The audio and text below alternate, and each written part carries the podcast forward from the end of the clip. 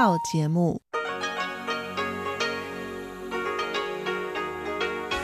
ที่นี่สถานีวิทยุเรดิโอไต้หวันอินเตอร์เนชันแนล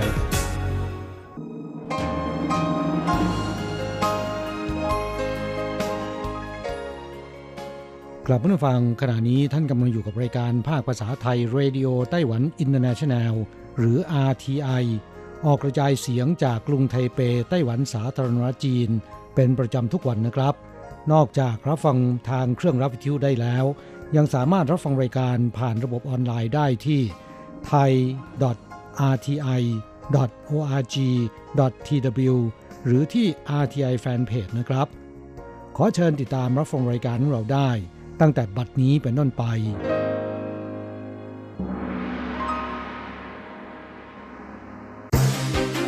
ลำดับแรก ขอเชิญติดตามรับฟัง ข่าวประจำวัน สวัสดีค่ะ คุณผู้ฟัง RTI ที่เคารพทุกท่านขอต้อนรับเข้าสู่ช่วงของข่าวประจำวัน จากสถานีวิทยุเรดิโอไต้หวันอินเตอร์เนชั่นแนล ในวันพฤหัสบดีที่ 10 ตุลาคมพุทธศักราช 2562 ซึ่งตรงกับวันชาติไต้หวันด้วยนะคะ ข่าวไต้หวันวันนี้มีดิฉันมณพรชัยวุฒิเป็นผู้รายงานค่ะ มีรายละเอียดของข่าวที่น่าสนใจดังนี้ ประธานาธิบดีไช่อิงเหวินย้ำไต้หวันสาธารณรัฐจีน เป็นฉันทามติยิ่งใหญ่ที่สุด ใครก็ไม่สามารถแบ่งแยกได้ ช่วงเช้าวันนี้ประธานาธิบดีไช่อิงเหวินเดินทางไปร่วมเป็นประธานในพิธีเฉลิมฉลอง การสถาปนาไต้หวันสาธารณรัฐจีนครบรอบ 108 ปี ที่บริเวณทำเนียบประธานาธิบดี โดยก่อนเริ่มกล่าวสุนทรพจน์ประธานาธิบดีไช่อิงเวินได้ขอบคุณอดีตประธานาธิบดีหมาอิงจิว อดีตรองประธานาธิบดีหลูชิ่วเหลียน อดีตรองประธานาธิบดีอูตุนอี้ ประธานของพรรคการเมืองต่างๆ รวมถึงแขกผู้มีเกียรติ และคณะตัวแทนจากต่างประเทศที่เดินทางมาเยือนไต้หวัน เพื่อเข้าร่วมพิธีเฉลิมฉลองการสถาปนาไต้หวันสาธารณรัฐจีนครั้งนี้จากนั้นจึงเริ่มกล่าวสุนทรพจน์ภายใต้หัวข้อ ชาติที่เข้มแข็งทรหดก้าวสู่ประชาคมโลก ประธานาธิบดีไช่อิงเหวินกล่าวว่าปัจจุบันไต้หวันกำลังเผชิญหน้ากับสถานการณ์โลกที่แปรปรวนไปอย่างไม่เคยมีมาก่อน รัฐบาลนอกจากจะต้องรับมือกับสถานการณ์ทางเศรษฐกิจ และการค้าระหว่างประเทศที่พลิกผันแล้ว ปีนี้จีนยังริเริ่มผลักดันแผนการหนึ่งประเทศสองระบอกสำหรับไต้หวัน ประสานกับการข่มขู่ทั้งด้านการทหารและโฆษณาชวนเชื่อ ซึ่งส่งผลกระทบต่อความมั่นคงของสถานการณ์ในภูมิภาค ภายใต้สถานการณ์ดังกล่าวไต้หวันจำเป็นต้องเร่งเสริมสร้าง พลังประเทศชาติให้เข้มแข็งในเร็ววันรับมือด้วยความสุขุมและมั่นคง ในฐานะผู้นำตนจะปกป้องอธิปไตยแห่งชาติ เพื่อรักษาช่องทางในการเข้าร่วมกิจกรรมระหว่างประเทศของไต้หวันให้จงได้ 我们共同走过的这一段路，不论是哪个党派，只要生活在这一块土地上的人民，都不能分割彼此。 ประธานาธิบดีไช่อิงเหวินย้ำนะคะว่าในช่วงหลายปีที่ผ่านมา ชาวไต้หวันต้องเผชิญหน้ากับความท้าทายอันยากลำบากนานับประการ ไม่ว่าจะเป็นวิกฤตเศรษฐกิจระหว่างประเทศ หรือการข่มขู่ด้วยกำลังอาวุธจากจีน รวมถึงภัยพิบัติธรรมชาติร้ายแรง ซึ่งล้วนพิสูจน์ถึงความทรหดอดทนอย่างหาที่เปรียบไม่ได้ของชาวไต้หวัน และด้วยความทรหดอดทนเช่นนี้ ไต้หวันจึงได้ก่อร่างสร้างระบอบประชาธิปไตยขึ้นท่ามกลางความยากลำบาก และด้วยประสบการณ์ร่วมกันนี้ทำให้เข้าใจดีว่า ชาวไต้หวันไม่อาจแตกแยกเป็นฝักฝ่ายได้ ต้องผนึกกำลังเป็นหนึ่งเดียว และยินดีที่จะร่วมมุมานะต่อสู้ไปด้วยกัน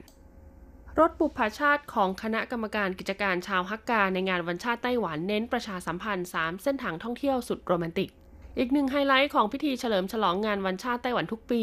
ก็คือขบวนรถบุพาชาติของหน่วยงานภาครัฐและภาคเอกชน ที่นำมาร่วมแสดงในขบวนพาเหรด โดยปีนี้นะคะ คณะกรรมการกิจการชาวฮักกาไต้หวันได้จัดตกแต่งรถบุพาชาติ ในธีม 3 เส้นทางท่องเที่ยวสุดโรแมนติกในไต้หวัน ซึ่งเป็นหนึ่งในแผนกระตุ้นการท่องเที่ยว ของคณะกรรมการกิจการชาวฮักกา ที่ต้องการให้นักท่องเที่ยวทั้งในและต่างประเทศ เดินทางไปยังบริเวณที่ตั้งของชุมชนชาวฮักกา ซึ่งมีการนำเอาความคิดสร้างสรรค์จากกลุ่มคนรุ่นใหม่ มาปรับปรุงสภาพแวดล้อมและทัศนียภาพให้มีความสวยงามมากขึ้น แต่ก็ยังคงไว้ค่ะ ซึ่งกลิ่นอายของศิลปะวัฒนธรรม สถาปัตยกรรม ขนบธรรมเนียมประเพณี และวิถีชีวิตดั้งเดิมของชาวฮักกา นอกจากนี้นะคะยังมีการแสดงค่ะประกอบกับขบวนรถบุปผาชาติ ในธีมเบเ t อร์ฮักกา มาเพิ่มความสนุกสนานและตื่นตาตื่นใจให้กับประชาชนที่มาชมพิธีเฉลิมฉลองงานวันชาติปีนี้ด้วย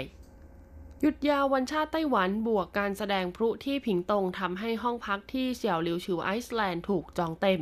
วันชาติไต้หวันปีนี้มีวันหยุดยาวต่อเนื่อง 4 วัน ประกอบกับรัฐบาลมีโครงการกระตุ้นการท่องเที่ยวในช่วงฤดูใบไม้ร่วงและช่วงฤดูหนาว ด้วยการให้เงินอุดหนุนประชาชนไต้หวันที่เดินทางท่องเที่ยวภายในประเทศทำให้มีประชาชนจำนวนมากเลือกใช้สิทธิ์ดังกล่าวด้วยการท่องเที่ยวในไต้หวันช่วงวันหยุดยาวนี้ ผู้ประกอบการโรงแรมที่พักบริเวณอุทยานแห่งชาติเขินติง และเกาะเฉียวลิวชิวของเมืองผิงตงนะคะ เผยว่าช่วงหยุดยาววันชาติปีนี้ ห้องพักเกือบ 400 แห่งถูกจองเต็มยาวหมดแล้วคาดจะมีจำนวนนักท่องเที่ยวเข้าออกในพื้นที่กว่า 1 0 0 0 0แคนครั้ง เนื่องจากรัฐบาลมีแผนกระตุ้นการท่องเที่ยวที่ดี ประกอบกับปีนี้ค่ะผิงตงยังได้เป็นเจ้าภาพจัดแสดงพลุเฉลิมฉลอง การสถาปนาครบรอบ 108 ปีไต้หวันสาธารณรัฐจีน โดยใช้เวลาแสดงพลุยาวนานที่สุดในประวัติศาสตร์ถึง 42 นาที จึงดึงดูดให้ประชาชนจำนวนมาก เลือกเมืองผิงตงเป็นเป้าหมายของการเดินทางมาท่องเที่ยวพักผ่อน ในช่วงวันหยุดยาววันชาติแบบนี้ นอกจากนี้นะคะอีกแผนกระตุ้นการท่องเที่ยวของรัฐบาล ซึ่งจัดโปรโมชั่นลดราคาค่าบริการที่อาบน้ำแร่แช่ออนเซ็นในภูมิภาคต่างๆ ทั่วไต้หวัน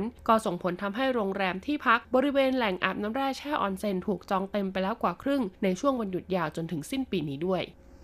วันชาติปีนี้ซื่อหลิน Official Residence จัดในเทศกาลดอกกล้วยไม้ไปจนถึงวันที่ 20 ตุลาคม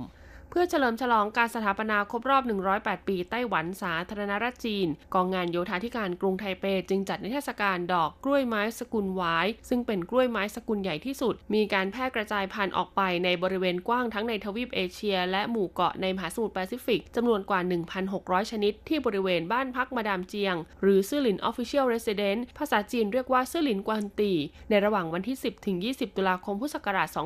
2562 เวลา 8 นาฬิกาถึง 17นาฬิกา โดยการจัดแสดงดอกกล้วยไม้ภายในสวนแห่งนี้จะแบ่งออกเป็น 2 ช่วงฤดู คือฤดูใบไม้ผลิกับฤดูใบไม้ร่วง โดยดอกกล้วยไม้ที่ออกในฤดูใบไม้ร่วงเนี่ยจะมีสีสันสดใสและหลากหลายกว่า ซึ่งไฮไลท์ของดอกกล้วยไม้ที่นำมาจัดแสดงในครั้งนี้คือดอกกล้วยไม้Odontocidium ค่ะ มีกลิ่นหอมเหมือนเครื่องดื่มแชมเปญ กล้วยไม้สีเขียว Queen Victoria Dendrobium นะคะ กล้วยไม้ Dendrobium สีขาวแดงและกล้วยไม้ Dendrobium ซูริพิชเป็นต้นสำหรับผู้ที่สนใจเดินทางไปชมนิทรรศการดอกกล้วยไม้ที่ซื่อหลินกวนตี สามารถเดินทางโดยรถไฟฟ้า MRT สายสีแดงค่ะ ไปลงยังสถานีซื่อหลินนะคะ R16 หรือว่า Y29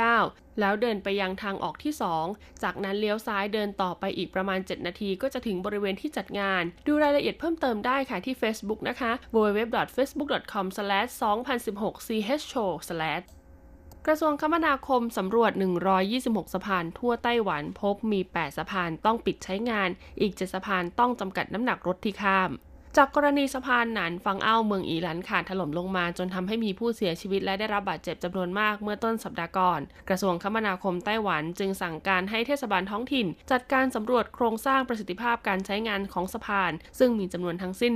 126 สะพานทั่วไต้หวัน จากข้อมูลนะคะพบว่ามี 8 สะพานในเขตพื้นที่เมืองหยุนหลิน ที่ต้องทำการปิดและยกเลิกการใช้งาน มี 7 สะพานค่ะในเขตพื้นที่เมืองฮวาเหลียนกับจีหลง ต้องมีมาตรการจำกัดน้ำหนักรถที่จะวิ่งผ่านสะพานอย่างเข้มงวด โดยคาดว่าจะมีการติดตั้งระบบตรวจวัดน้ำหนักรถเพิ่มเติมจากเดิมให้แล้วเสร็จภายในปีหน้า มี 22 สะพานค่ะในเขตนครเทาหยวน เมืองยุนลินหนันโถ เหมียวลี่ฮวาเหลียนไถตงและซินจู ซึ่งส่วนใหญ่เป็นสะพานที่เกษตรกรนะคะ ใช้ขนส่งพืชผลทางการเกษตรจำเป็นต้องดำเนินการซ่อมแซมบำรุงทันที อีกจำนวน 39 สะพานค่ะอยู่ในระหว่างการซ่อมแซม และที่เหลืออีก 87 สะพานได้ทำการซ่อมแซมเรียบร้อยแล้ว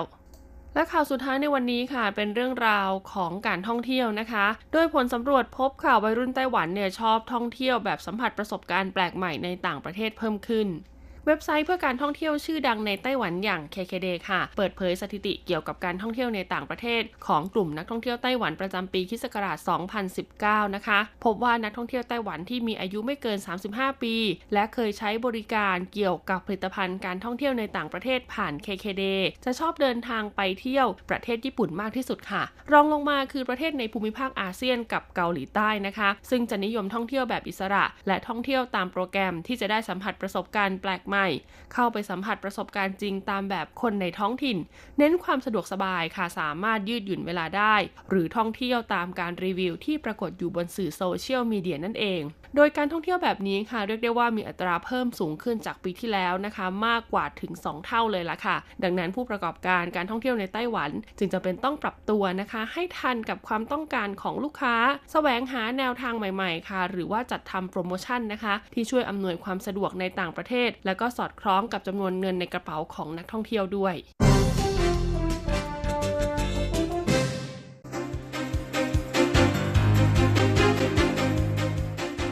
ต่อไปขอเชิญฟังข่าวต่างประเทศและข่าวจากเมืองไทยค่ะ สวัสดีค่ะคุณผู้ฟังที่เคารพ ช่วงของข่าวต่างประเทศและข่าวในเมืองไทยรายงานโดยดิฉันการจยากริชยาคมค่ะ ข่าวต่างประเทศสำหรับวันนี้นั้นเริ่มจากข่าว Apple ถอดแอปพลิเคชันติดตามการเคลื่อนไหวตำรวจฮ่องกงแล้ว Apple Inc. ถอดแอปพลิเคชัน hkmap.live ที่ผู้ประท้วงในฮ่องกงใช้ในการติดตามตำรวจออกจาก App Store แล้ว โดยให้เหตุผลว่าละเมิดกฎของ App Store เนื่องจากแอปพลิเคชันดังกล่าวถูกนำไปใช้ ทั้งเพื่อซุ่มโจมตีตำรวจ และก่ออาชญากรรมในพื้นที่ที่ไม่มีตำรวจรักษาการ ก่อนหน้านี้เมื่อวันอังคารที่ 8 ตุลาคมที่ผ่านมา หนังสือพิมพ์ People Daily ของทางการจีนแผ่นดินใหญ่ ได้วิพากษ์วิจารณ์เตือน Apple เรื่องการอนุญาตให้มีแอปพลิเคชันดังกล่าวอยู่ใน App Store จะต้องยอมรับผลเสียที่ตามมา เพราะเปรียบเสมือน Apple กำลังให้การสนับสนุนผู้ประท้วงในฮ่องกง ที่ผ่านมา Apple เคยถอดแอปพลิเคชันที่เห็นว่าไม่เหมาะสมมาแล้ว เช่นปี 2554 Apple ได้ถอดแอปพลิเคชันแจ้งพิกัดด่านตรวจจับคนเมาแล้วขับออกจาก App Store ข่าวต่อไปฟีฟ่าปรับสมาคมฟุตบอลฮ่องกง หลังแฟนบอลโห่เพลงชาติจีน มื่อวันที่ 10 ตุลาคม คณะกรรมการวินัยของสหพันธ์ฟุตบอลนานาชาติหรือฟีฟ่าปรับสมาคมฟุตบอลฮ่องกงเป็นจำนวนเงิน 15,000 ฟรังสวิตหรือประมาณ 457,488 บาท หลังจากเมื่อวันที่ 10 กันยายนที่ผ่านมา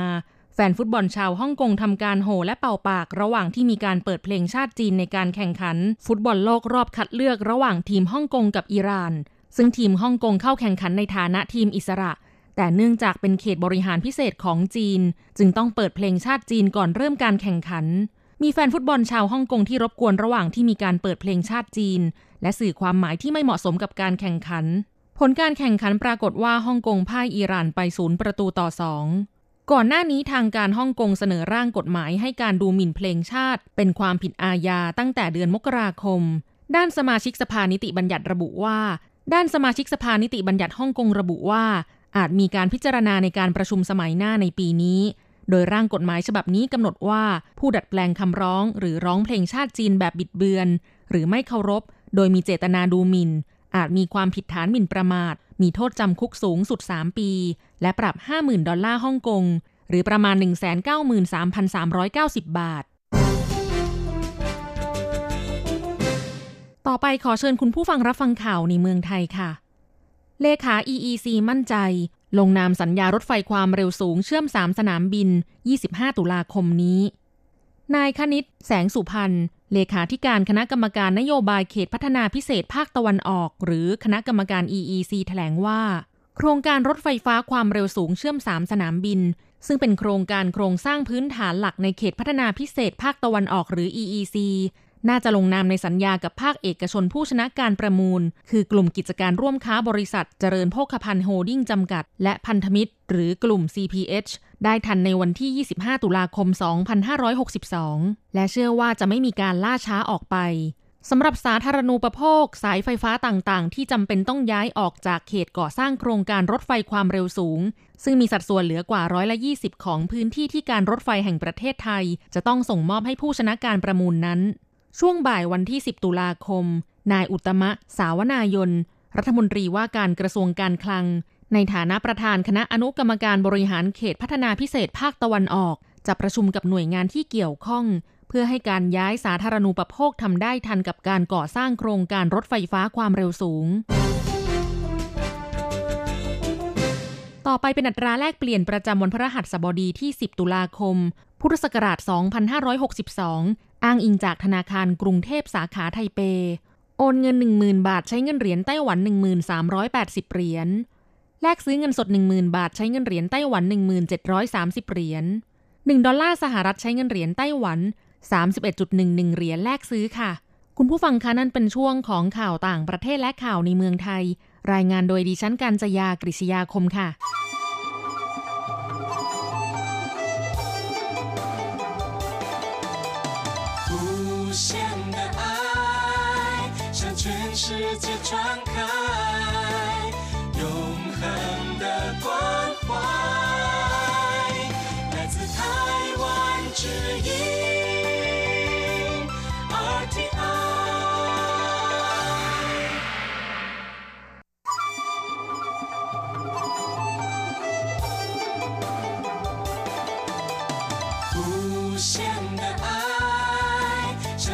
世界传开，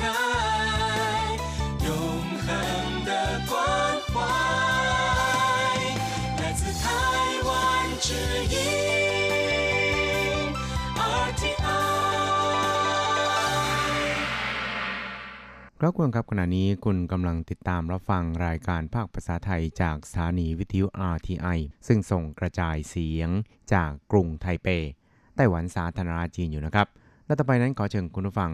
ติดตามรับฟังชีพประจรเศรษฐกิจ จากการจัดเสนอของกฤษณัยสายประพาส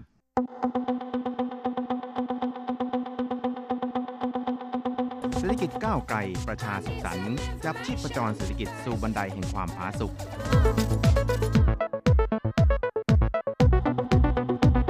ร่วมจับชีพจรเศรษฐกิจกับกฤษณัยสายประพาส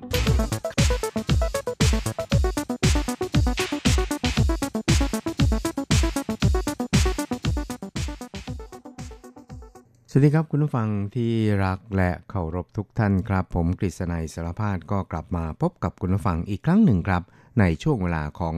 ชีพประจรเศรษฐกิจนะครับ ก็พบกันเป็นประจำทุกสัปดาห์ครับ ในค่ำวันพฤหัสแล้วก็เช้าวันศุกร์3ครั้งด้วยกันนะครับ ก็จะนำเอาเรื่องราวความเคลื่อนไหว ที่น่าสนใจทางด้านเศรษฐกิจในไต้หวัน ในช่วงที่ผ่านมา มาเล่าสู่ให้กับคุณผู้ฟังได้รับฟังกันนะครับ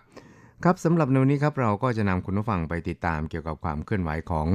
สำนักงานตัวแทนไต้หวันในประเทศไทยกันก่อนนะครับ ซึ่งก็คือสำนักงานเศรษฐกิจวัฒนธรรมไทเปประจำประเทศไทยที่เรียกชื่อย่อว่าเทโกหรือว่า TECO นะครับ ซึ่งก็ ได้จัดกิจกรรมอะไรต่างๆ มากมายในเมืองไทยนะครับ จนเป็นที่รู้จักกันไปทั่วนะครับ โดยเฉพาะอย่างยิ่งในแง่ของการจัดกิจกรรมทั้งทางด้านวัฒนธรรม แล้วก็เศรษฐกิจที่เกี่ยวข้องกับไต้หวันนะครับ แล้วก็กับประเทศไทยครับ แล้วก็ในช่วงสัปดาห์ที่ผ่านมานั้น ทางสำนักงานเทคโกในเมืองไทยนะครับ ก็ได้จัดงานสัมมนาเกี่ยวกับการลงทุนตามแนวนโยบายมุ่งใต้ใหม่นะครับ โดยเป็นการร่วมกับ ทางสมาคมนักธุรกิจไต้หวันแห่งประเทศไทยนะครับครับโดยในงานนี้นะครับก็เป็นการร่วมมือกันของทั้งสองฝ่ายครับ ก็เชิญผู้เชี่ยวชาญนะครับเกี่ยวกับทางด้านการลงทุนในประเทศไทยนะครับ แล้วก็เกี่ยวกับทางด้านนิคมอุตสาหกรรมต่างๆ ในไต้หวันเนี่ยเข้าร่วมการสัมมนาเพื่อที่จะเชื่อมต่อการลงทุนระหว่างไต้หวันกับไทยนะครับ โดยได้เชิญ เจ้าหน้าที่นะครับจาก BOI นะครับแล้วก็จากการนิคมอุตสาหกรรมแห่งประเทศไทยหรือ IEAT นะครับมาบรรยายสรุปตลอดจน เจ้าหน้าที่ระดับสูงของนิคมอุตสาหกรรมกลุ่มอมตะนะครับแล้วก็บางปูนะครับสำหรับในส่วนของไต้หวันนั้น ก็มีนิคมอุตสาหกรรมที่เอ่อเป็นนิคมอุตสาหกรรมอัจฉริยะยามาโตะนะครับแล้วก็นิคมอุตสาหกรรม ACIP จากไต้หวันนะครับ แล้วก็ยังได้เชิญตัวแทนจากการนิคมอุตสาหกรรมที่ย่างกุ้งนะครับของเมียนมาเนี่ยมาร่วมในการบรรยายสรุปให้กับนักธุรกิจไทย แล้วก็นักธุรกิจไต้หวันเนี่ยได้รับฟังกันในงานนี้นะครับ ซึ่งในส่วนของนายถงเจิ้นหยวนนะครับ ในฐานะผู้แทนของไต้หวันสาธารณจีนประจำประเทศไทยนั้นก็ได้ระบุนะครับบอกว่า นักธุรกิจไต้หวันนี่นะครับก็กำลังเผชิญหน้ากับการดำเนินนโยบาย Thailand 4.0 ของไทยนะครับ แล้วก็นโยบายมุ่งใต้ใหม่ของรัฐบาลไต้หวันสาธารณจีนนะครับ ประกอบกับตอนนี้เนี่ยสงครามการค้าระหว่างจีนกับสหรัฐนั้นก็รู้สึกว่าจะเพิ่มอุณหภูมิขึ้นเป็นลำดับครับ กลายเป็นโอกาสแห่งการล้างไพ่ใหม่ให้แก่คลัสเตอร์ต่างๆ ทั่วโลกครับ เพราะฉะนั้นเนี่ยจะ ให้ความช่วยเหลือต่อนักธุรกิจไต้หวันในการที่จะปักรากฝังลึกแล้วก็กระจายตลาดไปสู่ประเทศในอาเซียนอย่างไรนะครับ ซึ่งก็รวมถึงตลาดในไทยแล้วก็ในพม่าด้วย ซึ่งถือเป็นตลาดเกิดใหม่เนี่ยนะครับในส่วนของสำนักงานตัวแทนไต้หวันในประเทศไทยนั้นก็ถือว่าเป็นหน้าที่ที่จะต้องดำเนินการอย่างหนึ่งนะครับ แล้วก็เป็นภารกิจเร่งด่วนประการหนึ่งด้วยเช่นเดียวกันนะครับ เพราะฉะนั้นเนี่ยก็ หวังว่าการสัมมนาในคราวนี้นะครับ จะเเป็นการเสริมนะครับโอกาสแล้วก็สร้างความเข้าใจให้กับธุรกิจนักธุรกิจไต้หวันนะครับ ในการมองอตลาดไทยนะครับ แล้วก็ในการนี้ก็เชิญเจ้าหน้าที่ในส่วนของภาครัฐของไทยนะครับ แล้วก็นิคมอุตสาหกรรมของไทยเนี่ยเข้ามาช่วยกันบรรยายให้นักธุรกิจไต้หวันเนี่ยได้เข้าใจถึง บรรยากาศและก็สถานการณ์การลงทุนในประเทศไทยในปัจจุบันนะครับครับนอกจากนี้เนี่ยนะครับสำนักงานตัวแทนของไต้หวันในประเทศไทยนะครับ ก็ยังได้มีการเปิดไลน์ที่เรียกกันว่าเป็นไลน์ด้านการลงทุนโดยเฉพาะครับไต้หวัน FDI นะครับก็เพื่อที่จะเป็นช่องทางหนึ่งนะครับในการที่จะให้ข้อมูลข่าวสาร แก่นักลงทุนไต้หวันที่ต้องการจะไปลงทุนในประเทศไทยนะครับ เพราะฉะนั้นนี่ก็ถือว่าเป็นอีกโอกาสหนึ่งนะครับที่นักลงทุนไต้หวันเนี่ยจะ มีโอกาสรู้จักตลาดไทย แล้วก็มีโอกาสที่จะพิจารณาที่จะเข้าไปลงทุนในประเทศไทยได้มากยิ่งขึ้นครับ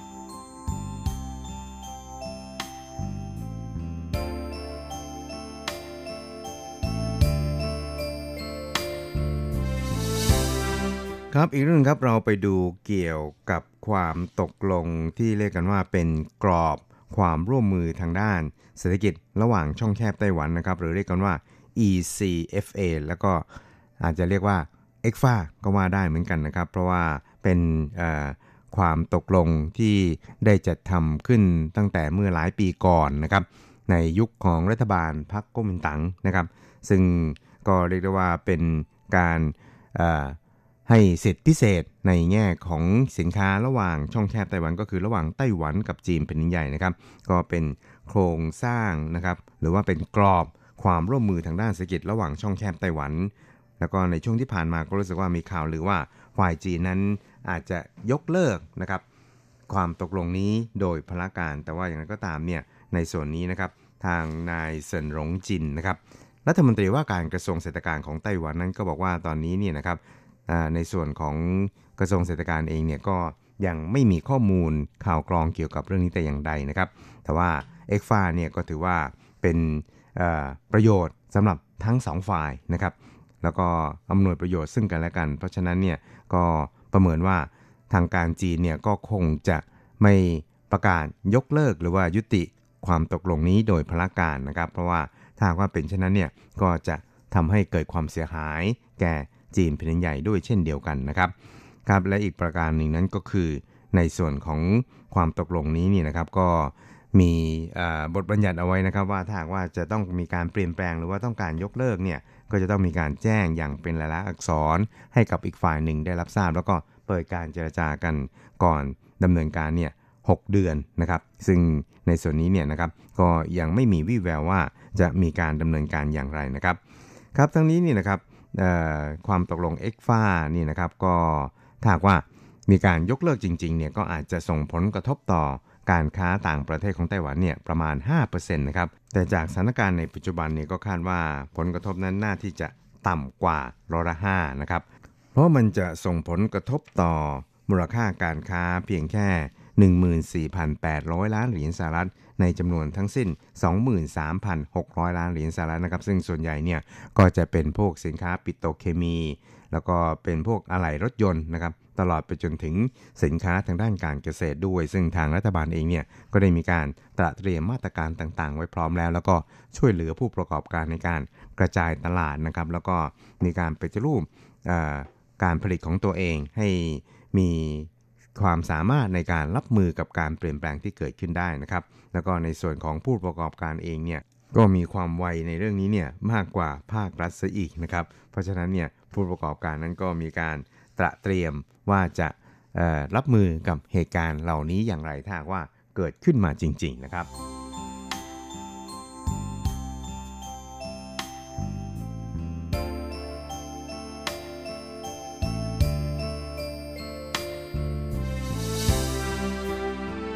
ครับอีกหนึ่งเราไปดูเกี่ยวกับ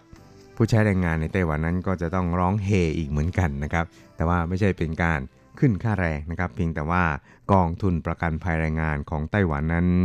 ก็ได้ประกาศผลงานนะครับในช่วงเดือนสิงหาคมที่ผ่านมานะครับ ปรากฏว่า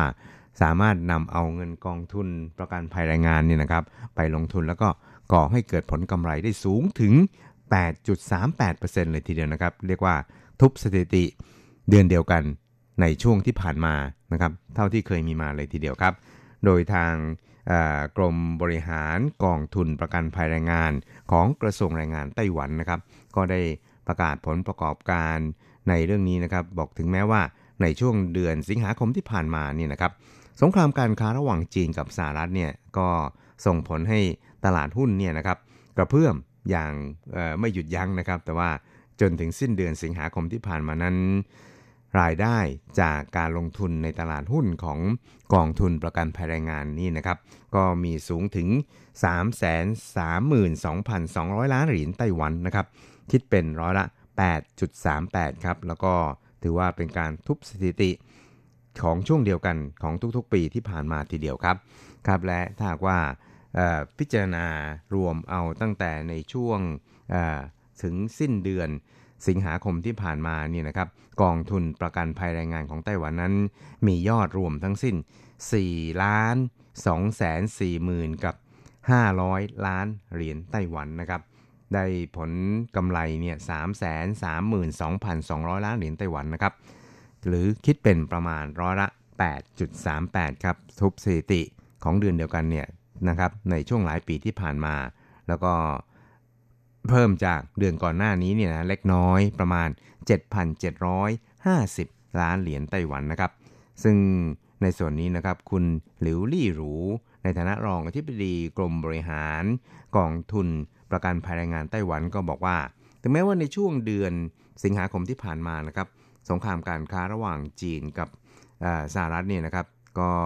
เรียกว่าจะมีการเจรจานะครับ แต่ว่ามีความเห็นที่ ไม่ลงรอยกันนะครับ แล้วก็ส่งผลให้ตลาดทุนของทั่วโลกเนี่ยนะครับกระเพื่อมอย่างแน่ออย่างเห็นได้ชัดนะครับ แล้วก็ทั่วโลกเนี่ยนะครับก็ยังคงอยู่ในสภาวะที่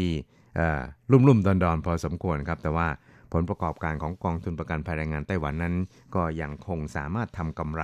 ได้มากพอสมควรครับ ทั้งนี้คุณหลิวครับก็ได้วิเคราะห์ครับโดยบอกว่า 但是看起来那种所谓的坠崖式的反应啊，看起来的几率真的很不高了啊。ครับเธอก็บอกก็บอกว่าก็อาจจะมีการขึ้นขึ้นลงลงนะครับ แต่ว่าเมื่อดูจากสภาพการตลาดแล้วเนี่ยมันก็มีโอกาสที่จะดิ่งลงเหวเนี่ยไม่มากนักนะครับ เพราะว่าแต่ละฝ่ายนี่ต่างก็ต้องพยายามที่จะหลีกเลี่ยง ไม่ให้ตลาดหุ้นหรือว่าตลาดเงินเนี่ยมันดิ่งลงเหวนะครับ เพราะว่ามันจะ ส่งผลกระทบในหลาย ๆ ด้านนะครับ ทั้งในแง่ของเงินทุนลงทุนนะครับ แล้วก็ในแง่การเงินการคลัง ตลอดจนเราเองเนี่ยก็คงจะต้องหามาตรการในการรับมือแล้วก็ป้องกันไม่ให้เกิดเหตุการณ์เหล่านี้ขึ้นมานะครับ เพราะฉะนั้นเมื่อพิจารณาจากในหลาย ๆ ส่วนแล้วเนี่ยนะครับ สภาพการตอนนี้เนี่ยก็เรียกได้ว่าน่าจะไม่ต้องเป็นห่วงอะไรมากมายนักกันนะครับครับและเมื่อเราพิจารณาจาก สภาวะการของผลกำไรของบรรดากองทุนประเภทต่างๆ แล้วนี่นะครับกองทุนบำเหน็จบำนาญผู้ใช้แรงงานที่มีขนาดใหญ่ที่สุดนี่นะครับ ตอนนี้เนี่ยก็สามารถสร้างผลกำไรได้ประมาณร้อยแปดจุดสองนะครับในขณะที่ในระบบเก่าเนี่ยสร้างผลกำไรได้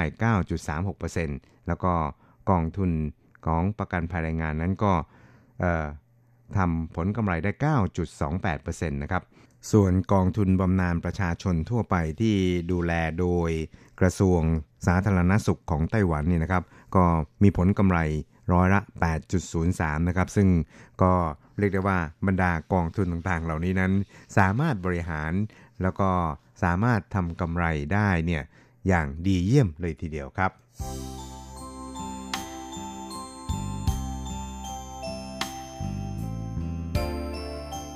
ครับคุณครับเวลาของชีพจรเศรษฐกิจแนวนี้ก็หมดลงแต่เพียงเท่านี้ครับ เราจะกลับมาพบกันใหม่ในสัปดาห์หน้า สวัสดีครับ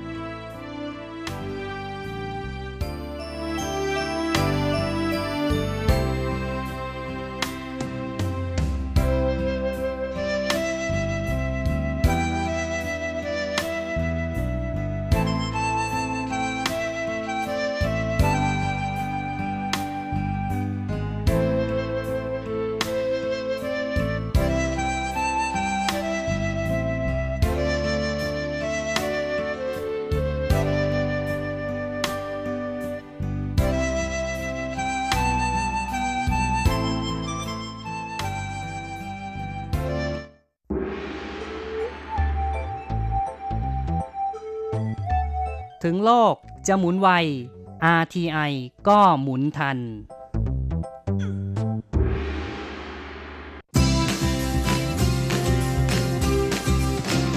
ข่าวเด็ดกีฬามัน รู้ลึกฉับไว ไม่ว่าที่ไหนในโลกกว้างกับทีระยางและเจาะลึกกีฬาโลก สวัสดีครับคุณฟังทุกท่านผมธีระยาง พร้อมด้วยเจาะลึกกีฬาโลกประจำสัปดาห์นี้ก็กลับมาพบกับคุณฟังอีกแล้ว เช่นเคยเป็นประจำพร้อมข่าวกีฬาเด็ด ๆ มันๆ จากทั่วโลกและสำหรับช่วงแรกของรายการวันนี้เราก็มาติดตามข่าวคราวในแวดวงกีฬาเทนนิสกัน กับการแข่งขัน WTA Tour รายการ China Open 2019 ชิงรางวัลรวม 8.28 ล้านเหรียญสหรัฐ หรือประมาณ 248.5 ล้านบาท ซึ่งแข่งขันกันที่กรุงปักกิ่งนะของประเทศจีน โดยในการแข่งขันประเภทหญิงคู่นั้นก็มีนักกีฬาจากไต้หวันไปร่วมลงแข่งด้วยนะก็คือจันยงรานและจันเฮาชิงสองสาวตระกูลจันนะที่จับคู่เล่นด้วยกันกับเซียซูเหวยที่จับคู่เล่นกับคู่ดูโอสาวเช็กอย่างบาโบราสไตรโควาโดยในทัวร์นาเมนต์นี้เซี่ยสวยและสไตรโควานั้นได้รับการจัดให้เป็นคู่มือวางอันดับหนึ่งของรายการด้วย โดยคู่แข่งของพวกเธอในรอบแรกนั้น ก็เป็นการจับคู่ระหว่างสาวลัตเวียก็คือเยเลนาออสตาเพนโก ที่จับคู่กับสาวยูเครน ดายานายาสเตรมสกาโดยทัวร์นาเมนต์นี้ก็เป็นทัวร์นาเมนต์ที่เซี่ยสวยและสไตรโควานั้นได้รับการจัดให้เป็นคู่มืออันดับหนึ่งของรายการเป็นทัวร์นาเมนต์ที่ 2 ติดต่อกันนะฮะ หลังจากที่ในทัวร์นาเมนต์ก่อนหน้าก็คือรายการแข่งขันที่อู่ฮั่นนั้น พวกเธอก็ได้เป็นคู่มืออันดับหนึ่งเหมือนกันนะฮะแล้วก็เหมือนกันด้วยก็คือไม่ได้ลงแข่งในรอบแรกนะเพราะว่าได้ bye อย่างไรก็ดีทัวร์นาเมนต์ที่อู่ฮั่นนั้นจบไม่สวยนะเพราะว่าเซี่ยสูเวยและสตรีโควาแพ้คู่แข่งในรอบ2นะก็คือนาดิยาคิเชนอกสาวยูเครนที่จับคู่กับสาวสหรัฐอาบิเกลสเปียนะตก รอบ 2 ไป มาในครั้งนี้ก็รู้สึกว่าจังหวะการเล่นของเซี่ยสูเวยและสตรีโควานั้นจะยังติดติดขัดขัดต่อเนื่องนะเพราะว่าแค่เพียงช่วงเกมแรกเซตแรกเท่านั้นนะก็โดนเบรกเกมเสิร์ฟไปก่อนเลย โดยเป็นฝ่ายตามถึง 0 ต่อ 3 แม้ว่าในเกมที่ 4 จะเบรกคู่แข่งคืนมาได้ ก็ไล่ไม่ทันแล้วนะฮะพอแพ้ไปก่อนในเซตแรกด้วยสกอร์ 4 ต่อ 6เซตที่ 2 2 สาว ไต้หวันเช็คกลับมาเล่นได้ดีขึ้นนะฮะต่างฝ่ายต่างก็รักษาเกมเสิร์ฟเอาไว้ได้ จนเสมอกันที่ 3 ต่อ3นะแต่ว่าในเกมที่ 7 นั้นเป็นฝ่ายของเซี่ยสูเวยและสตรีโควาที่โดนไปก่อนถึง 3 break point เลยทีเดียวนะฮะแล้วก็ต้านไม่อยู่สุดท้ายก็โดนเบรกไปจริง ๆ แล้วก็แพ้ไปนะ เพราะว่าเบรกคืนไม่ได้เสียเซต2ไปอีกด้วยสกอร์ 4 ต่อ6นะก็เป็นนั้นว่า เชสวยและบาบูราสไตรโควาก็เลยแพ้ไปนะฮะสองเซตรวดด้วยสกอร์ 4 ต่อ 6 และ 4 ต่อ6นะต้องจบเส้นทางในการแข่งขันเพียงแค่รอบ 16 คู่สุดท้ายเท่านั้น แล้วก็แหมก็เป็นอะไรที่น่าเสียดายมาก ๆ เพราะว่าจบการแข่งขันเพียงแค่รอบ2นะเป็นทัวร์นาเมนต์ที่ 2 ติดต่อกันด้วย นอกจากนี้เซี่ยสูเวยจริงๆ เคยมาคว้าแชมป์ที่นี่แล้ว 2 ครั้งนะก็ยังคงต้องรอแชมป์ครั้งที่ 3 ที่นี่ต่อไป ด้านจันยงรานและจันเฮ้าชิงนะก็ลงแข่งในรอบ 16 คนสุดท้ายเหมือนกันนะในฐานะคู่มือวางอันดับ 6 ของรายการนะโดยรอบแรกนั้น พวกเธอสามารถเอาชนะสองสาวชาวจีนไปแบบสบายๆนะฮะ6ต่อ 1 และ 6 ต่อ 1 ก็คือตัวหนิงอิงและเจิงไซไซนะฮะมาในรอบ 2 นั้นก็ต้องลงแข่งโดยเจอกับคู่หูของ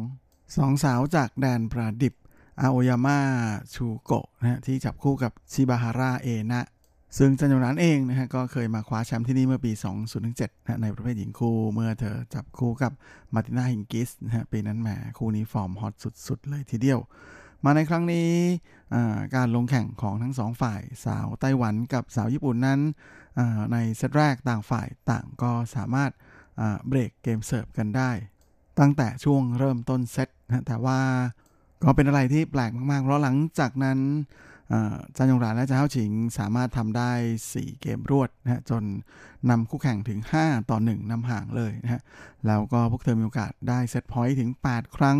แต่เก็บไม่ได้เลยสุดท้าย โดนคู่แข่งทำไป 6 เกมรวดนะก็เลยเเสียเซตแรกไปแบบน่าเสียดายด้วยสกอร์ 5 ต่อ7นะโดยใช้เวลาในการแข่งเซตแรกนานถึงเกือบ 1 ชั่วโมงเลยทีเดียว หลังจากสามารถพลิกกลับมาชนะในเซตแรกได้นะก็ดูเหมือนกับว่าคู่ดูโอญี่ปุ่น จะยิ่งเล่นยิ่งดียิ่งมั่นใจนะฮะเป็นคู่ของสองสาวญี่ปุ่นชิบาฮาร่าและอาโอยาม่านั้นที่เบรกเกมเซิร์ฟของสองสาวจันได้ก่อนในเซตที่2นะฮะตั้งแต่เกมแรกเลยนะแต่ว่าสองสาวจันก็ไม่ยอมน้อยหน้านะฮะเบรกเกมเซิร์ฟกลับคืนมาทันที แต่ว่าในเกมที่ 7 นั้นพวกเธอ โดนสองสาวแดนปลาดิบเบรกเกมเซิร์ฟไปอีกครั้งนะฮะ แล้วก็โดน set point พร้อมกับโดน match point นะฮะ ซึ่งปรากฏว่าสามารถต้านได้แค่ 2 แต้ม 2 ครั้งเท่านั้นเองนะสุดท้ายก็เสียเซตที่ 2 ไปโดยสกอร์ 4 ต่อ6นะเป็นอันว่าจบเกมสองสาวจันแพ้ สองสาวแดนปลาดิบไป 0 ต่อ 2 เซตนะใช้เวลาในการแข่งขันประมาณ 100 นาทีเลยทีเดียวนะต้องจบทัวร์นาเมนต์นี้เพียงแค่รอบ 16 คู่สุดท้ายอีกเหมือนกันนะก็เป็นอันว่าสาวไต้หวันตกรอบกันเรียบเลยนะสำหรับปักกิ่งโอเพนนะฮะทัวร์นาเมนต์ที่เป็น 1 ใน4ทัวร์นาเมนต์ใหญ่นะฮะระดับ Premier Mandatory ประจำปีนะฮะซึ่งจะเป็นทัวร์นาเมนต์ที่มีเงินรางวัลสูงรองจาก แกรนด์สแลมแล้วก็ WTA Final เลยทีเดียว และสำหรับในส่วนของประเภทหญิงเดี่ยว รอบชิงชนะเลิศนั้นก็เป็นการพบกันระหว่างนาโอมิโอซากะ มือวางอันดับ 4 ของโลกจากญี่ปุ่นนะที่ลงสนามพบกับแอชลีย์บาร์ตี้มือหนึ่งของโลกคนปัจจุบันจากออสเตรเลียนะซึ่งผลการแข่งขันนั้น ก็ปรากฏว่าสาวนาโอมิสามารถเอาชนะแอชลีย์บาร์ตี้ไปอย่างหวุดหวิด2ต่อ 1 เซตด้วยสกอร์ 3 ต่อ 6 6 ต่อ 3 และ 6 ต่อ2นะก็เลยทำให้เธอคว้าแชมป์พร้อมกับรับเงินรางวัลไป 1.5 ล้านเหรียญสหรัฐ หรือประมาณ 45 ล้านบาท ในขณะที่แอชลีย์บาร์ตี้ได้รองแชมป์ก็ได้เงินรางวัลไป 760,000 กว่าเหรียญสหรัฐ หรือประมาณ 22.8 ล้านบาทนะและชัยชนะในครั้งนี้ก็ยังถือเป็นสถิติที่ดีของนามิโอซากะด้วยเพราะว่าเธอทำสถิติชนะ 10 แมตช์รวดเลยนะหลังจาก ตกรอบ 4 ของศึกยูเอสโอเพน2019 เมื่อเดือนสิงหาคมที่ผ่านมา และนอกจากนี้ตำแหน่งแชมป์รายการนี้ก็ยังเป็นแชมป์รายการที่ 3 ของนาโอมิโอซากะในปีนี้ด้วยนะฮะต่อจากออสเตรเลียนโอเพนซึ่งเป็นทัวร์นาเมนต์ระดับแกรนด์สลัมที่แข่งขันกันไปเมื่อช่วงเดือนมกราคมที่ผ่านมานะแล้วก็ล่าสุดก็คือรายการแพนแปซิฟิกโอเพน2009 ที่แข่งขันกันไปเมื่อช่วงเดือนกันยายนที่ผ่านมานี่เอง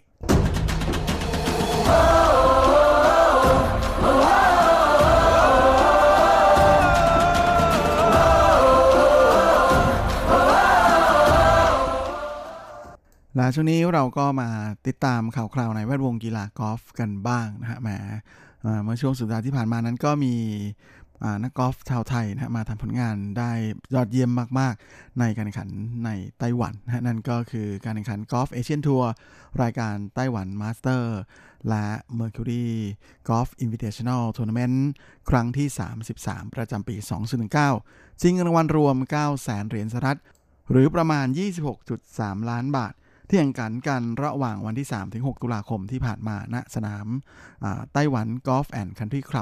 ซึ่งตั้งอยู่ในเขตต้านซุยของนครนิวไทเป้นะโดยมีระยะ 6,923 หลาผ่า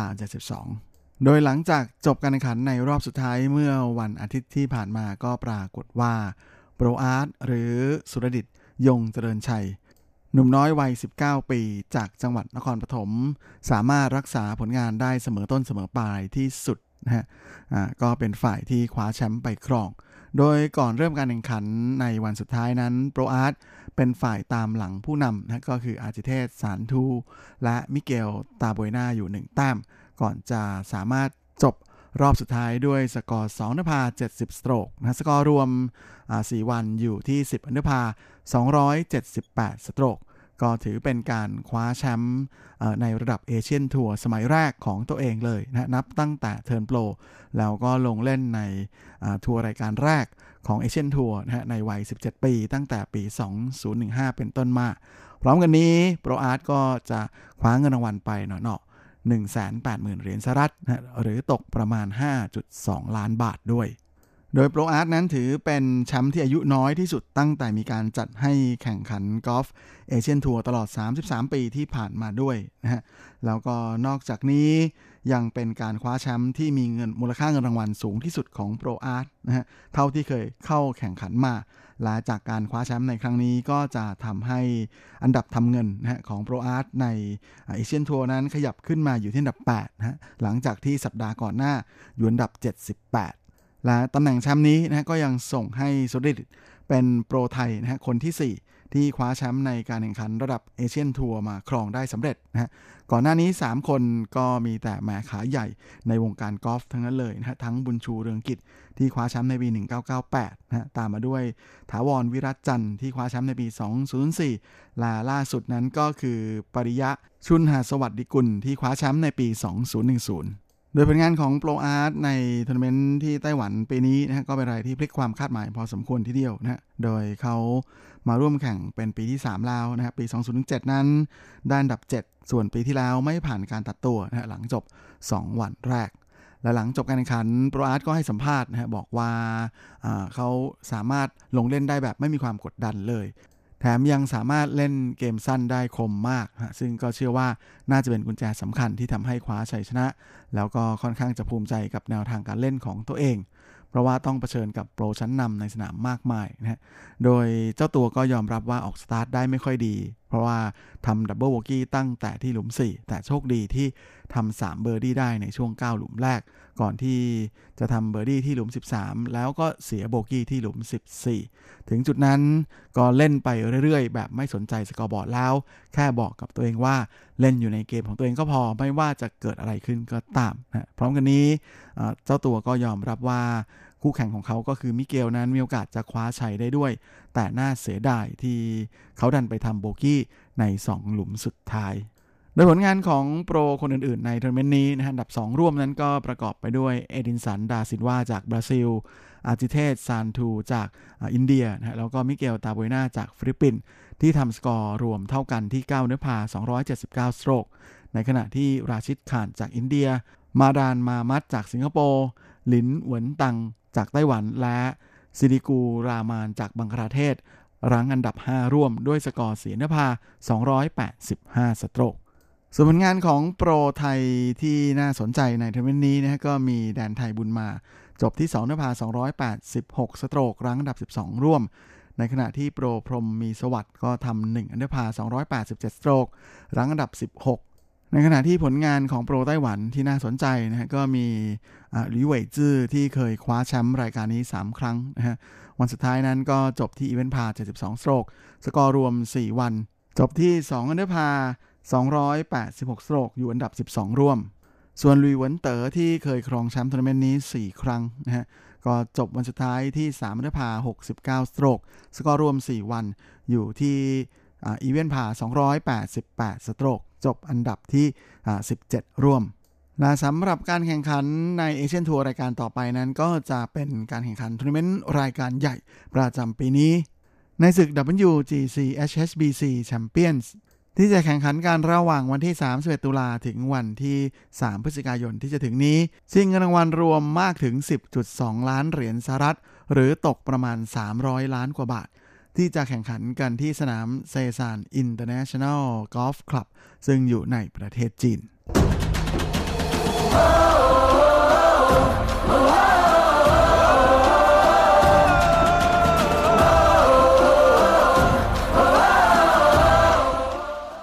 ครับและเวลาของรายการสัปดาห์นี้ก็หมดลงอีกแล้ว ผมก็คงจะต้องขอตัวขอลาไปก่อนในเวลาเพียงเท่านี้เอาไว้เราค่อยกลับมาพบกันอีกครั้งอาทิตย์หน้าเช่นเคย ในวันและเวลาเดียวกันนี้ สำหรับวันนี้ก็ขอให้พรให้คุณฟังทุกท่านโชคดีมีความสุข สุขภาพแข็งแรงกันทุกหน้าทุกคนเฮงๆ และสวัสดีนะรวมทั้ง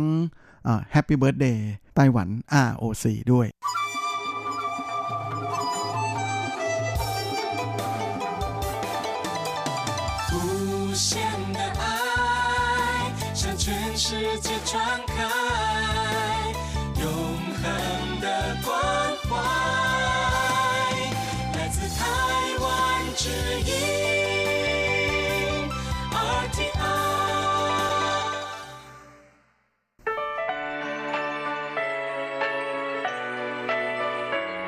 ช่วงเวลาแห่งความอร่อยกับรายการเลาะรั้วครัวไต้หวันมาแล้วครับ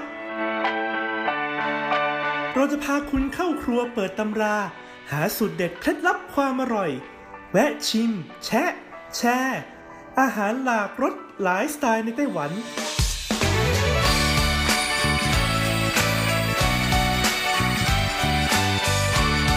ที่มาพร้อมกับไอเดียสร้างสรรค์และสุขภาพ เสิร์ฟความอร่อยโดยดีเจยุ้ยมณพร ชัยวุฒิสวัสดีค่ะ คุณผู้ฟัง RTI ที่เคารพทุกท่านขอต้อนรับเข้าสู่รายการเลาะรั้วครัวไต้หวันค่ะ รายการที่จะนำเสนอเรื่องราวของความอร่อยที่เกิดขึ้นในไต้หวันนะคะดำเนินรายการโดยดิฉันดีเจยุ้ยมณพรชัยวุฒิค่ะ สำหรับเรื่องราวความอร่อยของเราในสัปดาห์นี้ค่ะบอกเลยว่าเป็นเรื่องราวความอร่อยส่วนบุคคลจริง ๆ เลยนะคะ เป็นความคิดเห็นส่วนบุคคล เกี่ยวกับความรู้สึกของเขาที่มีต่อผลไม้ชนิดต่างๆ นั่นเองค่ะ คุณผู้ฟังคุณผู้ฟังเคยไหมคะ ที่มีแก๊งเพื่อนงี้สี่ห้าคนหรือว่าคนในครอบครัว ชอบทานผลไม้ชนิดนี้มากๆ แต่คุณเองเนี่ยไม่ชอบทานผลไม้ชนิดนี้เอาซะเลยนะและคิดดูว่ากลับบ้านไปเนี่ยด้วยความที่เสียงส่วนมากชอบทานผลไม้ชนิดนี้ค่ะ เจ้าผลไม้ชนิดนี้เนี่ยก็จะวางอยู่ติดบ้านตลอดนะคะ ในขณะที่พอเราเนี่ยชอบกินผลไม้ชนิดอื่น ซึ่งคนอื่นเนี่ยอาจจะไม่ชอบกิน ปรากฏว่ามักจะถูกขัดแย้งค่ะในเรื่องของการห้ามซื้อบ้าง เอาซื้อมา เอาฉันกินไม่ได้นะเนี่ย คนส่วนใหญ่ไม่กิน มีเธอกินคนเดียวอะไรอย่างเงี้ยนะคะ ซึ่งต้องบอกเลยว่าความคิดเห็นที่แตกต่างกันไปค่ะ เป็นเรื่องปกติมาก ๆเลยทีเดียวนะคะ ของสังคมเราค่ะ เพราะว่าเราเนี่ยมีการเติบโต มีการเลี้ยงดูมาที่แตกต่างกันค่ะ คุณผู้ฟัง อย่างเช่น คนไต้หวันบางคนอาจจะชอบทุเรียน แต่ดิฉันเองเป็นคนไทยแท้ๆ เป็นประเทศที่ให้กำเนิดทุเรียน ดิฉันเองยังไม่ชอบรับประทานทุเรียนเลยจริงไหมล่ะคะ ดังนั้นวันนี้ค่ะยุ้ยก็เลยมีผลสำรวจน่ารักน่ารัก เกี่ยวกับ 10 อันดับผลไม้ค่ะที่คนไต้หวันนะคะ รู้สึกว่าไม่อร่อย และทางที่ดีค่ะ ถ้าเลี่ยงได้ ไม่กินจะดีที่สุดนะคะ 10 อันดับผลไม้จะมีอะไรบ้าง จะตรงใจคุณผู้ฟังหรือเปล่านะคะ อาจจะเป็นหนึ่งในผลไม้ที่คุณผู้ฟังเองก็ไม่ชอบกินเหมือนกันหรือเปล่า หากพร้อมแล้วแล้วก็เราไปเปิดตำรากันเลยค่ะ ช่วง เปิดตำรา ความอร่อย เรามาเริ่มต้นกันที่อันดับ 10 เลยดีกว่าค่ะ กับผลไม้ที่มีชื่อว่า มู่กัวนะถ้าไปเป็นภาษาไทยก็คือมะละกอนั่นเองค่ะ คุณผู้ฟัง ไม่น่าเชื่อเลยนะคะ ว่าเขาจะเป็นอันดับ 10 เพราะว่าไต้หวันเนี่ยมีเครื่องดื่มที่เป็นนมมะละกอเนี่ยนะได้รับความนิยมมากๆค่ะ ซึ่งแน่นอนค่ะว่าเนี่ยสอดคล้องกับคนไต้หวันเลยนะคะ เขาบอกว่าเขาเนี่ยยอมที่จะกินนมมะละกอ แต่ถ้าจะให้เขากินมะละกอสดๆโดยที่ไม่ผ่านการแปรรูปเนี่ยเขายอมรับเลยค่ะว่ารับประทานไม่ได้จริง ๆนะคะ นั่นก็เพราะว่าเนื้อของมะละกอเนี่ยมันจะมีความเละๆนิดหน่อย แล้วบางสายพันธุ์ของมะละกอเนี่ยมันก็จะมีกลิ่นแปลกๆนะคะที่ที่มันจะเหมือนว่าเหม็นอับก็ไม่ใช่นะเหม็นตุตุก็ไม่ใช่หรือจะหอมก็ไม่ใช่อธิบายไม่ถูกเลยนะคะ เรียกได้ว่าบางครั้งเนี่ยนะหากอยากกินอย่างตัวยุ้ยเองเนี่ยนะหากช่วงไหนอยากกินนะคะ ก็จะบางทีต้องกลั้นหายใจแล้วก็กิน เพราะว่าบางบางสายพันธุ์ของมะละกอเนี่ยคือหวานจริง แต่ก็มีกลิ่นที่แรงมากจริง ๆนะคะ ดังนั้นเนี่ยหากเป็นไปได้นะคะ เขาบอกว่ามะละกอเนี่ยเลือกทานแบบคนไทยดีกว่าค่ะ นั่นก็คือเอามาตำส้มตำอ่าเป็นเหลียงปั้นชิงมูกวาเนี่ยรู้สึกว่าจะสามารถทานสดได้ง่ายกว่าเอามะละกอสุกมาทานแบบสดๆนั่นเอง ต่อมาในอันดับที่ 9 ค่ะ คือผลไม้ที่มีชื่อว่าเลมงนะคะ เลมอน หรือว่าหนิงหมง หรือว่ามะนาวนั่นเองค่ะ คือยุ้ยเนี่ยไม่อยากจะแปลให้เป็นมะนาวเพราะว่ามะนาวบ้านเราเนี่ยไม่ได้เป็นผลไม้ถูกไหมแต่คนไต้หวันเนี่ยเขามีมะนาว 2 แบบก็คือลูกเล็กๆ คือมะนาวบ้านเรา กับลูกใหญ่ๆ สีเหลืองๆนะคะ ที่นำเข้ามาจากต่างประเทศ ซึ่งคนไต้หวันเองเขาบอกว่าการที่ไม่สามารถรับประทานแบบสดๆได้ก็เพราะความเปรี้ยวค่ะ เขารู้สึกว่าเอาไปใส่ในอาหารหรือว่านำไปใส่ในเครื่องดื่มเนี่ยน่าจะรับประทานได้ง่ายกว่าการที่นำมารับประทานแบบสดๆนะคะ เพราะว่านางเนี่ยเปรี้ยวเกินไปจริง ๆ ถามว่าคนไต้หวันชอบเอาเลมอนนะคะ ไปผสมกับอะไรนะคะ หลักๆ เลยก็ต้องเป็นเครื่องดื่มถูกไหมแล้วก็เป็นขนมหวานค่ะที่มีชื่อว่าไอวี่นะคะ จะบอกว่าเป็นขนมหวานก็ไม่ได้นะ เป็นน้ำค่ะ น้ำวุ้นไอวี่นะคะเขาก็จะใส่มะนาวสดลงไปค่ะ เพราะว่ามะนาวสดเนี่ยจะช่วยเพิ่มความสดชื่นให้กับเครื่องดื่มชนิดนี้นั่นเอง ต่อมาอันดับที่ 8 ค่ะ คือผลไม้ที่มีชื่อว่ามังกัวค่ะ หรือว่าภาษาไทยก็คือ มะง่วงมะม่วงนั่นเอง สาเหตุที่คนไต้หวันนะคะ ไม่ชอบรับประทานมะม่วงสดๆนะคะ คืออาจจะเป็นมะม่วงสุกหรือว่ามะม่วงดิบก็ได้นะ แต่ว่าส่วนใหญ่เนี่ยเขานิยมรับประทานกับน้ำแข็งใส่มะม่วงเนี่ยโอเค แต่ให้รับประทานแบบว่าฝานเป็นลูกๆนะคะ แล้วก็จิ้มกินเนี่ยไม่ทำเพราะว่า1ค่ะคือไม่ชอบเนื้ออีกแล้วนะคะ เนื้อเนี่ยจะมีความเละ 2 ด้วยความที่คนไต้หวันชอบกินมะม่วงสุก ดังนั้นค่ะพอกินมะม่วงสุกปุ๊บจะต้องปลอกเปลือกนะคะ การปลอกเปลือกของมะม่วงสุกเนี่ยก็จะลำบากกว่ามะม่วงดิบเพราะว่ามันไม่แข็งไงเราก็จะต้องค่อยๆ ปอกซึ่งปอกได้ยาก แล้วบางสายพันธุ์เนี่ยมีน้ำเยอะก็จะเลอะเทอะที่น้ำอีกมียางมะม่วงอีกอะไรอีกนะคะ นอกจากนี้ค่ะคนไต้หวันเนี่ยยังรู้สึกว่ายางมะม่วงเนี่ยส่งผลให้เกิดอาการภูมิแพ้ตามส่วนต่างๆ ของร่างกายด้วยอ่าดังนั้นเนี่ยคนไต้หวันก็เลยไม่ค่อยชอบทานมะม่วงสดๆเท่าไหร่นะคะ นิยมรับประทานเป็นน้ำมะม่วงปั่น หรือว่าเป็นในส่วนของอ่าน้ำแข็งใสมะม่วงจะดีกว่าต่อมาอันดับที่ 7 ค่ะก็คือผูเถาค่ะ หรือถ้าแปลเป็นภาษาไทยก็คือองุ่นนั่นเองคุณผู้ฟังเดาออกไหมคะว่าทำไมคนไต้หวันเนี่ยถึงไม่ชอบรับประทานองุ่นอ่าเพราะคนไต้หวันเนี่ยเขามีความเชื่อว่าองุ่น ถึงแม้จะเป็นองุ่นแบบไม่มีเมล็ด แต่คุณก็ยังต้องคายคายเปลือกค่ะ คือเราเองเนี่ยสามารถทานองุ่นทั้งเปลือกได้ไม่รู้คนอื่นเป็นหรือเปล่านะ แต่ยุ้ยเนี่ยคือจริงๆอะเวลาทานองุ่นอะทั้งเม็ดทั้งเปลือกก็คือกลืนไปด้วยกันหมดแต่จริงๆแล้วเม็ดเนี่ยไม่ควรกลืนนะคะ ควรที่จะคายออกมานะคะ เพราะว่าอาจจะทำให้คุณเนี่ยเป็นไส้ติ่งอักเสบได้ แต่คนไต้หวันค่ะนอกจากจะไม่กลืนเม็ดแล้วนะคะ ยังไม่กลืนในส่วนของเปลือกด้วยค่ะ เขาก็เลยมีความรู้สึกว่าผลไม้อะไรอะคือเคี้ยวเนื้อเคี้ยวน้ำหมดแล้วยังต้องคายเปลือกออกมาอีก เพราะเขามีความรู้สึกว่าเปลือกองุ่นเนี่ยมีสารเคมีหรือว่าสารพิษปนเปื้อนอยู่เยอะนะคะ ก็เลยไม่กล้าที่จะกินเข้าไป แต่คุณผู้ฟังลองคิดดูว่าเราเอาเข้าปากไปแล้วทั้งลูกอะเปลือกมันเนี่ยก็สามารถซึม ถ้ามันมีสารพิษอยู่เยอะๆจริงๆเนี่ยมันก็ซึมเข้าไปในต่อมรับรสของเราเรียบร้อยแล้วนะคะ ดังนั้นยุ้ยรู้สึกว่าไม่ได้ต่างกันนะ แต่คนไต้หวันเขารู้สึกว่ามันไม่ได้จริง ๆนะคะ มันต้องคายเปลือกออกมา ดังนั้นก็เลยทำให้เขารู้สึกว่าไม่ชอบทานองุ่นนั่นเอง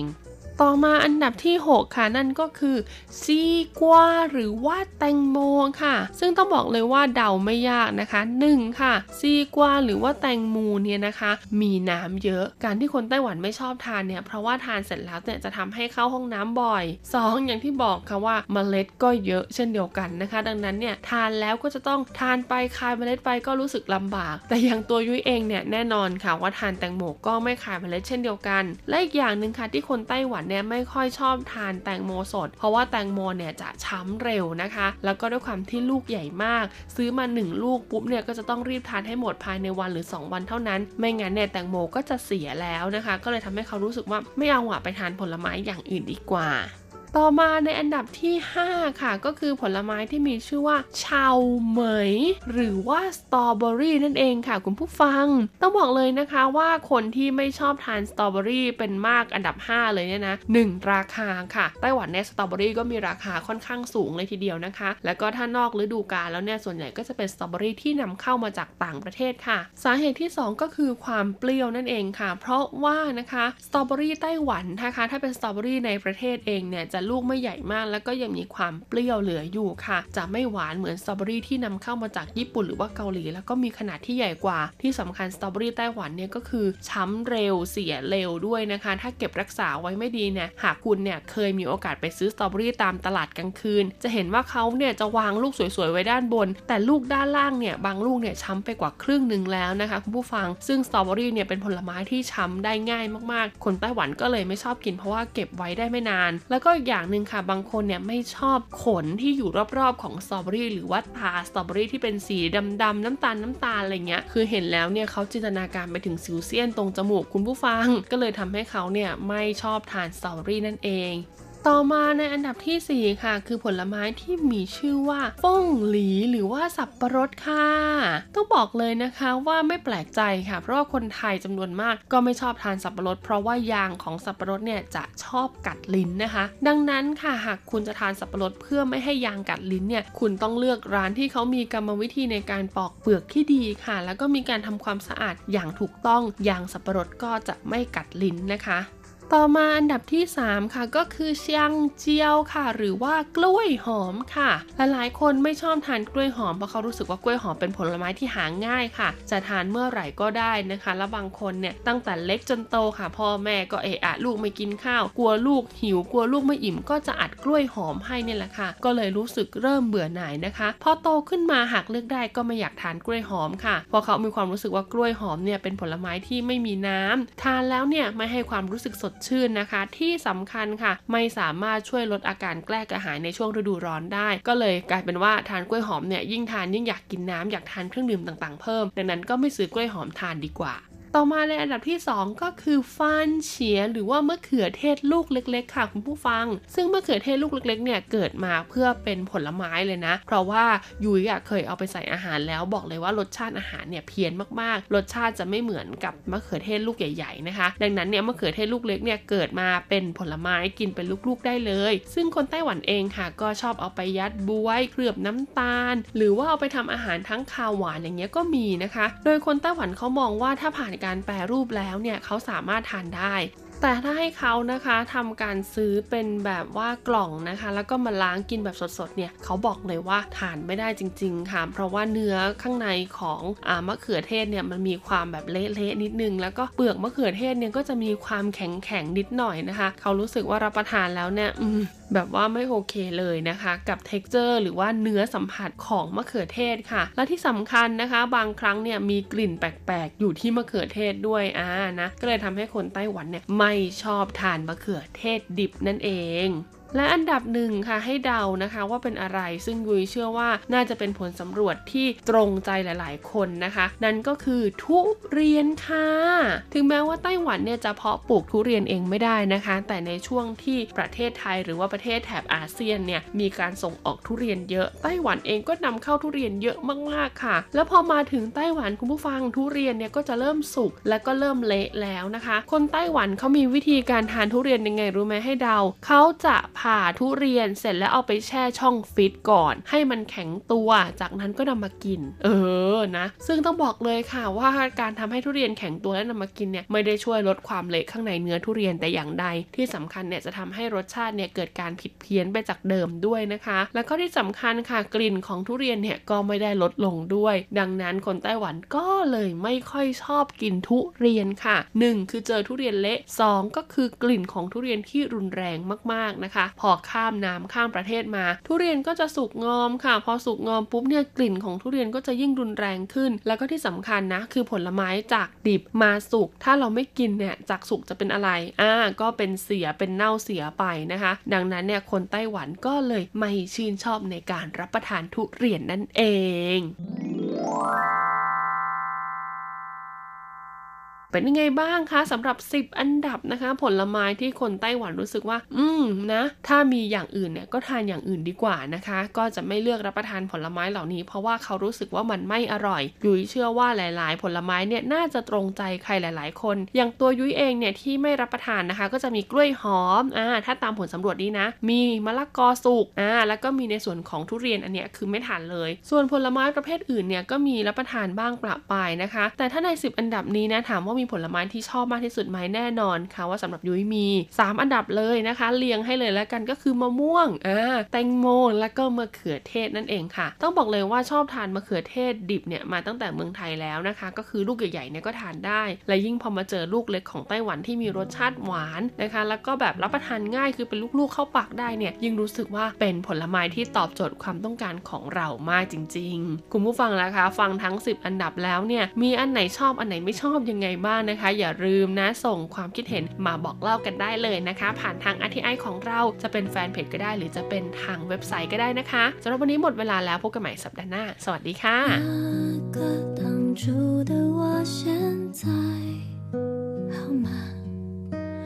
你是落在哪一次搬家？但每次太阳落下。 上爬，新的枝芽来自旧的伤疤。